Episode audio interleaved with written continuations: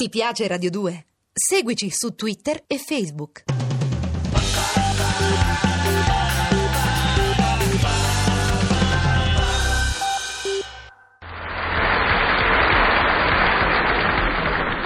Fratelli, amici e pecorelle semplici, qui è Don Gnazzi che si rivolge a voi proponendovi un florilegio di notizie atte a rallegrare questa e le altre domeniche della vostra vita.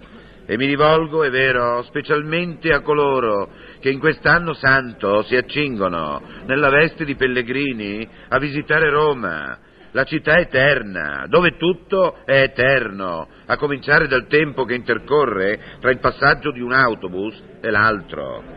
Esultate, o oh pellegrini, per fare largo a voi, che francescanamente procedete a piedi, il comune ha chiuso definitivamente al traffico il centro storico dell'urbe, talché da un complesso di isole pedonali ne è derivato un vero e proprio arcipelago pedonale.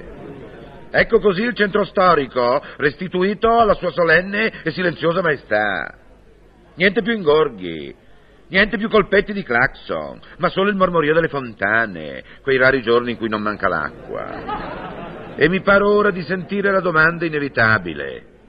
Ma siamo sicuri, Dognazzi, che nessuno potrà circolare in macchina nel centro storico?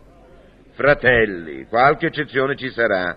Per esempio, i residenti al centro, poi i medici, la stampa, i servizi di pubblica utilità, gli automezzi delle forze armate, i camion della nettezza urbana, le vetture del corpo diplomatico, dei parlamentari, degli assessori, dei dirigenti, degli alti prelati, dei direttori, dei cavalieri di Malta, della capitaneria di porto, insomma. Per concludere, non è vero, potranno circolare nel centro storico solo le vetture munite del contrassegno di permesso speciale. Quando entrerà in vigore questa nuova disciplina, dite voi? Ma appena possibile, figliuoli, appena possibile. Il tempo di stampare e distribuire due milioni di contrassegni di permesso speciale. E qui chiudiamo con la chiusura del centro e apriamo la strada al traffico delle pecorelle vogliose di conforto. Avanti il primo. Dognazzi, senta, mi indichi una buona azione. Prova con la Montedison. È in salita? non voglio giocare in borsa. Voglio una buona azione da compiere, sa, per un fioretto. Sono un discografico e avevo giurato che, che, se mi avessero assolto per la frode dei voti falsi di Canzonissima avrei fatto una penitenza. Che mi dice? Cosa vuoi che ti dica? Devi fare la penitenza e allora per penitenza ascolterai cinque Gloria Christian, quattro Nuovi Angeli, tre Ive Maria Zanicchi, due Salve Romina e un sermone di Don Bacchi. E poi andrei a piedi al santuario di Castrocaro. Poi tu, avanti un altro.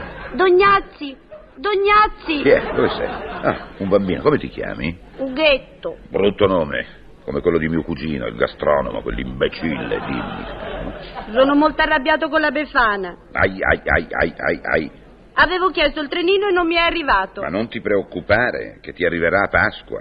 Lo sai che in Italia i trenini adesso arrivano sempre con un po' di ritardino. Poi mi aspettavo i soldatini. E sono spariti anche quelli. Beh, veramente, caro bambino, dei soldatini non ne so niente. Ma in quanto a generalini, questo è un periodo che ne spariscono moltissimi.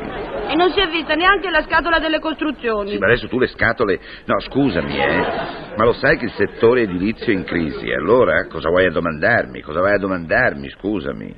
Si vede che la Befana non le ha trovate. Chiamo. Vorrei che invece abbia voluto punirmi. Ma insomma, nella calzetta cosa hai trovato? Il carbone? Beh, Veramente sì. Eh, allora ti lamenti, non lo sai che il carbone ora la Befana lo regala soltanto ai bambini buoni? Anzi, a quelli buonissimi, lo sai cosa ci mette nella calzetta? Che cosa? Il metano. Vai pure e non tornare più, vai pure, vai pure.